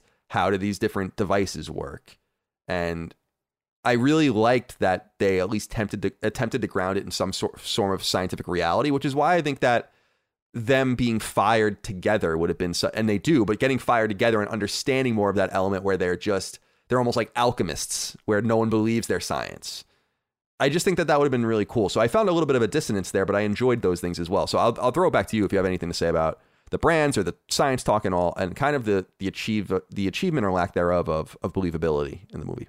Yeah, I mean, with the brands, it is interesting what you said strikes me because you realize the importance of advertising and brand and how some things really don't change. Like Coke is probably never going to change away from a red label. Like it's just too important. You know, is Tide ever going to change away from that orange and blue logo thing? Like it's interesting how it's nostalgic, but it is just as interesting to see how things have changed versus how some things have stayed stayed the same. I think there was maybe even some brands that don't exist anymore. Like there's a um, a box of like hi ho crackers, yeah yeah i saw them the eating back? that too yeah those are like butter butter crackers kind and of And that right, was like a whatever. competitor for Nabisco. But I guess maybe maybe they are still around.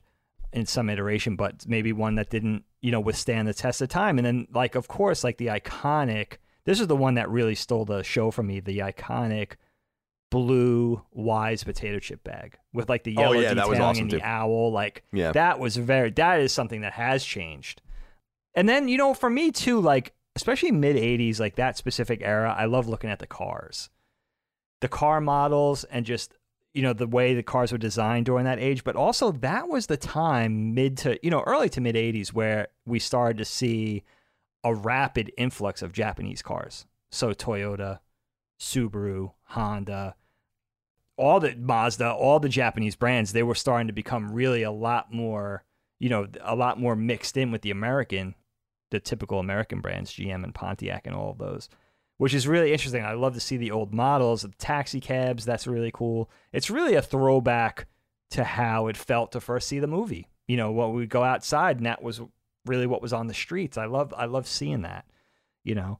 And you know, that the other thing too, something that they did very cleverly with something that an iconic part of the movie that I had forgotten about, Kyle, before I forget to mention it, is the Stay Puft Marshmallow Man.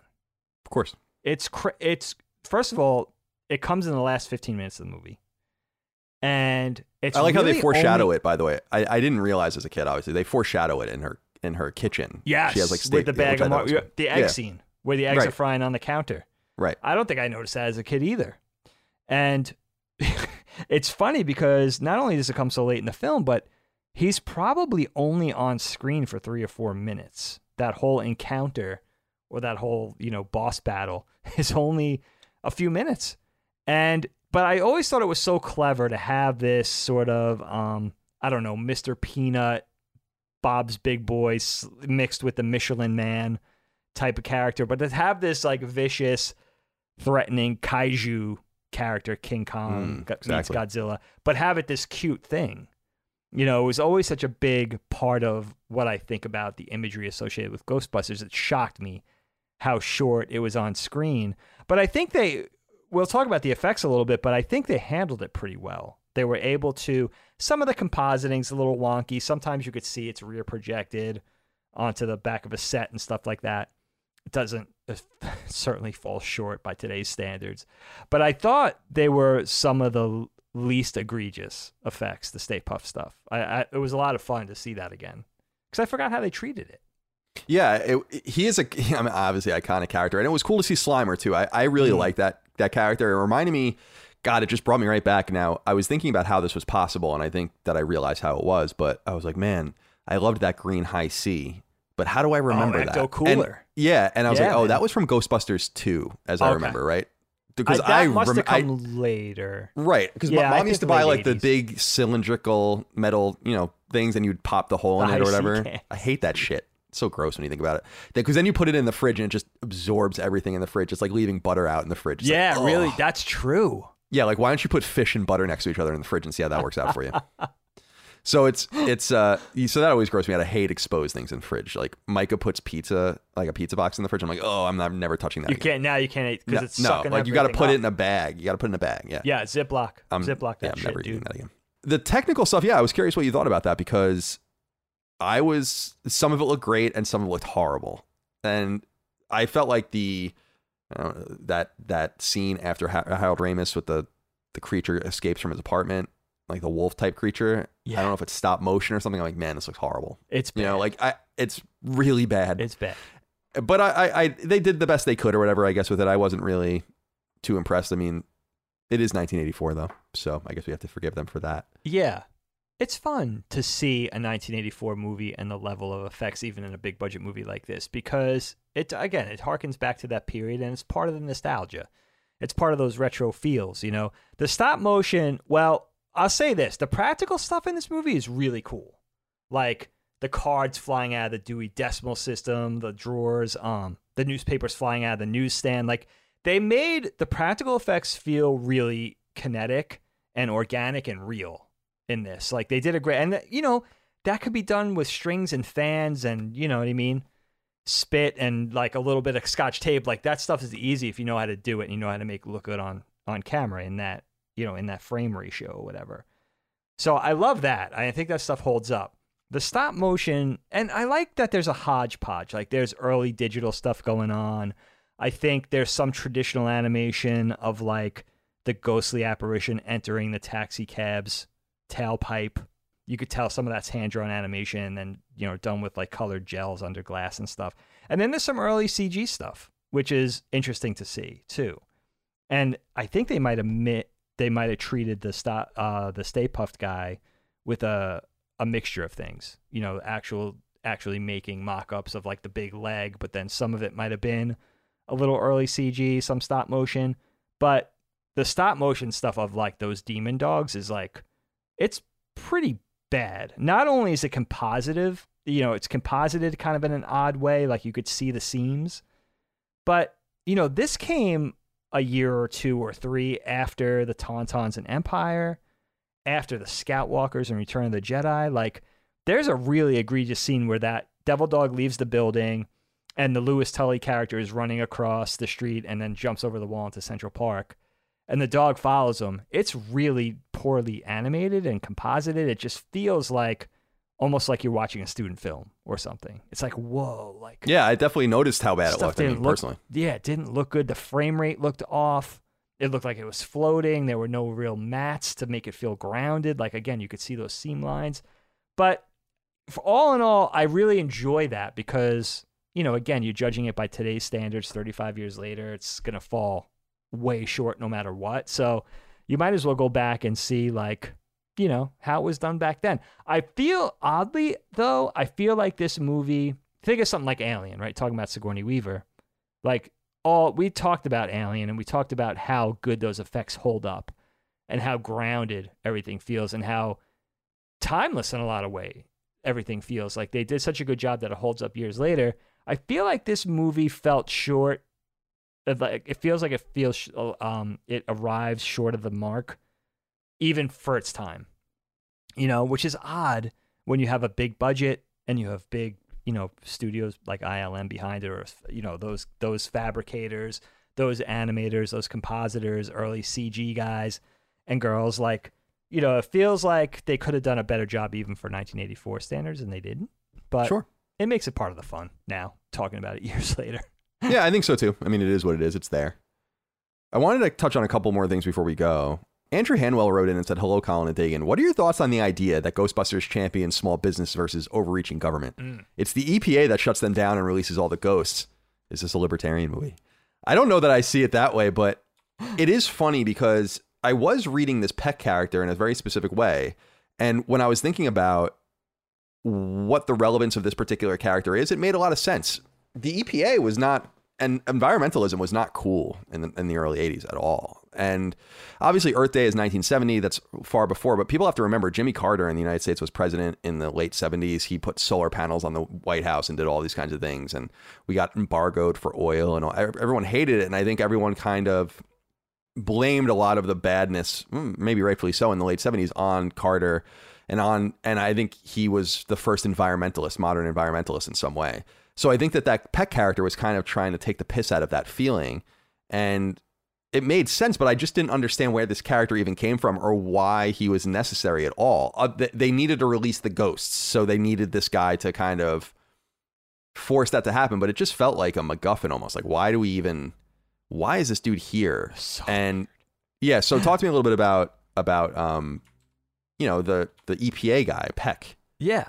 I mean, it it really is probably one of the strangest things in the whole film when you really look at it. Again, it's like, okay, you need you know, the guys need a baddie, they need an antagonist, they need somebody that represents an obstacle for them in the movie. I get it. Like you need that for the drama, for the story, have a obstacle to overcome, but and you know, Walter Peck, the uh, William Atherton, he's got that he does have that guy you love to hate quality to him so he's definitely got that going for him but making this guy some environmental epa slash dep guy is so weird. Like why not i understand having you have to fabricate some type of foil for the guys. Okay right they have to have some sort of challenge to surmount. But how could you you know you could have made this guy a competing scientist. You know, you could have made this guy maybe an occult figure that they're running afoul of. Maybe he's like, um, I wrote down like maybe he was like he's a PI that got kicked off the NYPD because of the Ghostbusters, and he's exacting his re- revenge by going after them now. There's like there's a whole I, I wrote that in three minutes. Like there's a and I'm no genius, so there's like there was a host of things you could do to make this character a little more interesting. And he really does feel egregiously like just placed in there to cause a problem and to, you know, to come up with awesome one-liners like "That's right, this man has no dick." You know that type Yeah, of thing. that which is an awesome he's line. just a, yeah. he's just a dummy for that. He's just a prop, a stand-in for like, you know, for Venkman to deliver his his one-liners. yeah, I, I totally agree. Strange character, not needed. Jacob wrote in about a peculiar scene as well. He said, What in the world is up with that ghost blowjob scene? oh, Is it just a dream? I mean, he's wearing some kind of colonial general outfit, so maybe that's his fantasy, or is that the time period when this woman died and became a ghost? He seems to have some kind of recognition that he is pro- possibly in a dream as he looks around the room slightly confused, and he clearly feels something because he rolls out of bed, most likely in elation. So, is the ghost one that they had recently busted? No pun intended. Has an affinity for Stantz and poltergeisted the scenario in his head. At any rate, the scene must have been influenced, uh, included at the insistence of Dan Aykroyd. This thing seems right up his alley.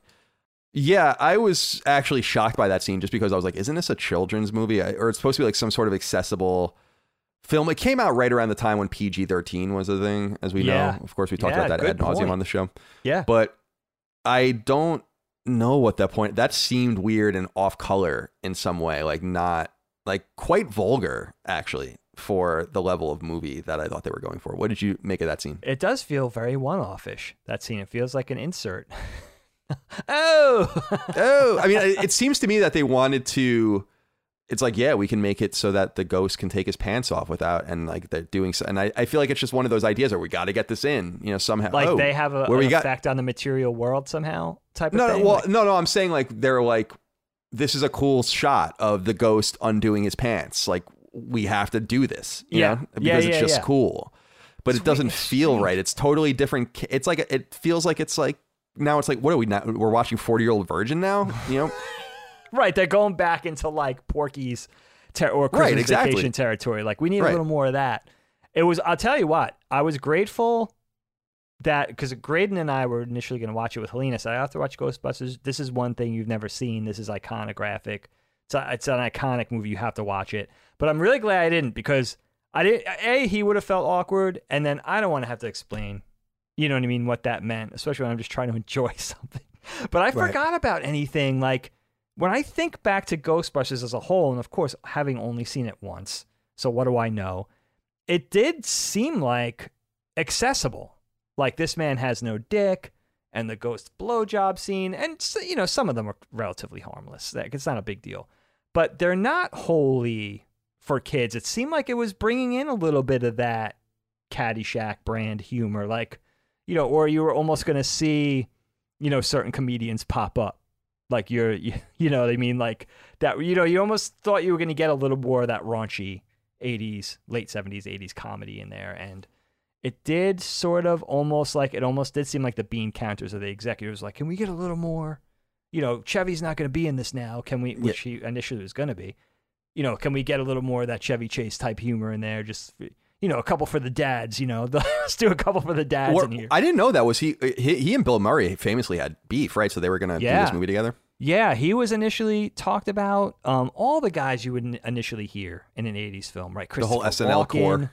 Yeah. Yeah, uh, yeah, all the all the guys you would hear about normally, all the SNL related people were at one point talked about for the cast. So it's interesting that it ended up the way it it did. Like, think about if Eddie Murphy was in the movie, would have taken on just having that one actor or that one character in there could have really given the movie a whole different look and feel. Like th- those guys were forces of nature. Like those guys could have had a huge effect on a on a hour and forty five minute movie. Could change the whole could change the whole dynamic. You know, so it's interesting how it how it ended up. Hazen Brian Master wrote in and said, We all know and love the Ray Parker Jr. theme song, but I wanted to give a quick shout out to Elmer Bernstein's score. His music adds a layer of classic elegance to the film while at the same time incorporating some really bizarre noises that perfectly evoke spooks, specters, and or ghosts. One of the more unorthodox film soundtracks I've heard. Thanks. Yeah, I wanted to give a shout out. We talked about Ray Parker, of course. Everyone knows that song, but I did say, and I wrote my notes, and I, I, I often don't talk about the score because I don't often care, but it, stu- it did stick out to me because it really, I think, set the stage for what the movie was. It felt appropriate. For some reason, it just seemed like this particular conductor or composer was able to fuse the horror trope with a lightness that let you know that you shouldn't necessarily be very scared. And it's like I said in that intro scene, which I think is just so good. The music sets the stage. You know when that when the Ghostbusters logo comes up, should you be scared or should you kind of be like eager and excited? And I think the soundtrack does a nice job of of catering to the latter. Do you have anything to say about the score? Yeah, no, you're absolutely right about the score. You know, there's a lightness and a fun to it. It's it's it's jaunty. You know, it lets you know like yeah, there's it's not threatening. It's playful. You know, and and if it crosses over into spooky, scary territory where it's ratcheting up the tension a little bit, you know, you know it's doing it in a lighthearted way, which is really you know, which is really fun, and it feels also very 80s to me. And I have to give a shout out. Of course, you know the Ray Parker Jr. song. I didn't know it went to number one for three weeks. I knew it was in the top 40 somewhere, but apparently it was on Billboard's top 100 at number one for like three weeks in the United States, which is a, you know, I remember like every time, you have to remember the 80s. A lot of you guys are too young. It was radio, it was FM, AM, cassette. Mhm. That was within the car. Mostly listening to stuff in the car before we were old enough to have our own little stereo or boom box. But even if you put in your car, backyard at the pool with the boom box, whatever, they would play the same song. If the song was hot, they would play it every hour. So this is one of those songs that would play every seven or eight songs for an entire summer. You know what I mean? Like it was. I have to say though, the song is really good. The Ray Parker Jr. song is really a good song. I, I really it's awesome. it holds up. It's but awesome. for me, there was a song in this that I never realized was I, I swore up and down it was a Lou Reed song until I looked it up. This song Magic by Mick Smiley. I have no idea who this guy is. Me neither. But it sounds like a Lou Reed. It sounds like Mick Smiley doing Lou Reed. But that song is really good. I love it. And I have to give a shout out to my girl, Laura Branigan. Hot Night is the song in this movie, but I challenge you guys to go look up Self Control by Laura Branigan, one of the most underrated songs of the 80s. So shout out to Laura Branigan, not for this song in this movie, but Self Control. Oh, and if you want to see an 80s you want to see an 80s music video, go watch the Self Control video by Laura Branigan. That is some 80s shit, my friend. right on. it's 80s all day. Well, there's nothing wrong Good with that. stuff. Let's end with this. Yeah. Brendan King wrote in and said, Hello, Knockback Boys. I feel like this movie is an example of what it means to be timeless. Mm. While watching it recently, I still found myself pleasantly surprised by the visuals and how well they have held up almost 40 years later. The comedy and writing also holds up really well, in my opinion, as well. Well, you just had to allow myself to introduce myself moment, Brendan King. My question for you guys is Do you think this movie is timeless? Does it have the qualities that makes films timeless? I hope that made some sense. Keep up the great work and have a ghost busting good day. I think we know the answer to this because we've kind of extensively talked about how we. I, I think it's fair to say we both think this movie's overrated, but do you still nonetheless feel like this is a timeless film? I, I feel like clearly they're going to keep this movie in in the, the mind of consumers for a long period of time, but I do wonder if it's starting to wane in the sense where this new movie is maybe going to set the stage for something that is totally new. You remember you and I had a conversation not too long ago. Are they going to ever remake Star Wars? And my answer was yes. Sure. Eventually, it's not going to seem that crazy to do that. No, I know what you mean. And I wonder if they're going to maybe have something similar here. So I think the movie's timeless in a literal sense because obviously it is a cultural touchstone, but in my opinion, it does not earn the space that it takes in um, in the pantheon of 80s movies. Like, for instance, anything John Hughes did is better than this movie. Just as one example. Okay, Uh, you know, yeah, like that's so. good. That's fair. I mean, he's so awesome. so like, and we don't we don't ever hear about 16 Candles like we hear about Ghostbusters or no, true. you know. So Very true. I know they're different, but they're both. There's only so much oxygen from the '80s. Things go forward, and this is one of those things that's just taking so much space up. You know? yeah, well, that's a good. I mean, that's a really good point. Kyle. I mean, I don't think. I think this movie is a lot of fun. I really do. I think it's very special because a lot, a large part of it is because it represents all three genres that were especially very popular and, uh, then and still popular today. I think where I come in with this movie is that I find it very hard to articulate why it's so big. Not that it's big. I could kind of understand why it's big. I mean, think about just think about one aspect. Think about the con scene, right? Think about going to a con and there's no Ghostbusters. Think about the nerd culture radar or the nerd culture periphery and and Ghostbusters is nowhere to be seen. It's a different look for nerd culture. It's that big. So this movie did something right or some things right. I just find it hard to articulate exactly why it's so large. Although I do think it's a lot of fun, and I do love the tech, and I do love the imagery. I love the Ecto One. I love the proton packs. I love the, you know, I love the Neutrona wand. I love all of that stuff. I love the cast of characters. I love the performances. I love the setting. I love the lore that it sets up. But yeah, it's hard to put your finger on exactly why it took off like something enormous like Star Trek, what like something enormous like Star Wars, like Doctor Who, like Back to the Future, like all these big nerd culture things, Superman, Batman, all this kind of stuff. I think it's an interesting thing, and I really want to go in and see it and examine and be able to explain exactly why. And I think I fall a little short. I think some of it is just magic in a way. Like it's just like it's almost like supernatural in a way, ironically, which is really interesting. But I do, I was interested to see if I would even like it. And I did really, really enjoy it. Like I find it a very enjoyable hour and 45 minutes to spend your time. I could see, and you know what? Maybe all the things we talked about, like the fact of like we want to see more of the characters, flesh out the relationships, flesh out the history. Why these guys together? Their continued adventures, whatever. Explain the tech more. Explain the world, that what you know, the supernatural world, and what the rules are here. Maybe the fact that this movie doesn't put all that on the table, 100%. Make maybe us wanting more is why is part of the reason why it got so big. You know, maybe and maybe that was a clever strategy, and maybe it was just because you know, where they left the tech and the explaining on the cutting room floor. It was because they were concentrating on the comedy. Who knows? You know, maybe that it was kind of bipolar in three different directions horror, sci fi, and comedy. Maybe that's why it touched on a little bit of all things and we want more of each one of those things, you know. So, you know, it's it was it's a really interesting conversation. I've been wanting to do this since day one of Knockback it was especially selfish for me because it was something that I really felt like I had only seen once and couldn't explain and I wanted to be part of the conversation.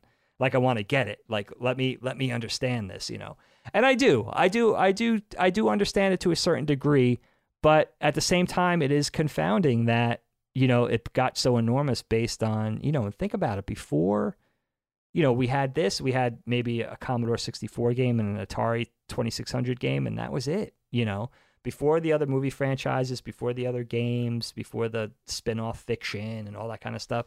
It was just this film and maybe one of the single most powerful movies that come to come out of the 80s as far as that goes, as far as like spawning uh, this never-ending, you know, li- this immortality really, you know. So I think I think it was a lot of fun. I'm looking forward to um seeing what you guys think, and especially if you guys fans out there, seeing if we if we did it justice. Well, Dig, that's our conversation about 1984's Ghostbusters. It's available in many different places. I rented it on Amazon Prime, but you can find it, I think, on um, maybe Apple Plus and or, Apple TV or whatever the fuck they call it, and other places too. Dig, as we always do, we end each episode of Knockback with a dad joke. So I throw it over to you. Oh, thank you, my friend. I I just lost my dad joke and I forgot to write it down. Am I gonna have to read another one? Hold on, give me one second. I'm gonna find it. Hold on. Be oh, here it is. Kyle. Mountains aren't just funny; they're hilarious. Hmm. That's a good Aren't one. you glad I, mean, went and searched for that one, Thank you. I'm glad we took a few moments. Kyle? Yeah. We came, we saw, we kicked its ass. Yeah, we did. We'll get to Ghostbusters 2 at some point, I'm sure, Hmm. as well. We'll have to see that. I have no touchstone with that movie at all. I meant to watch the trailer for it because I totally forgot. So I have no, I have no recollection of that movie. It's gonna be a that's gonna be a fresh conversation because I have no remembrance. It is going to be fresh. all right, my friend. It's good to see you, and it's good to see all of you out there. Thank you so much for your love, kindness, and support of all things Last Stand and Knockback. Remember, of course, you can listen to Sacred Symbols, a PlayStation podcast, Defining Duke, and Xbox podcast as well. All supported on Patreon at the biggest nerd culture Patreon in history, patreon.com slash Last Stand Media. What? Thank you so much for your love, kindness, and support over there as well. Merch, laststandmedia.shop. Follow us on social media. Follow us on YouTube. Call your mother. She probably misses you. Uh, we'll talk to you later. Goodbye. Call our mother. Call our mother. She misses us.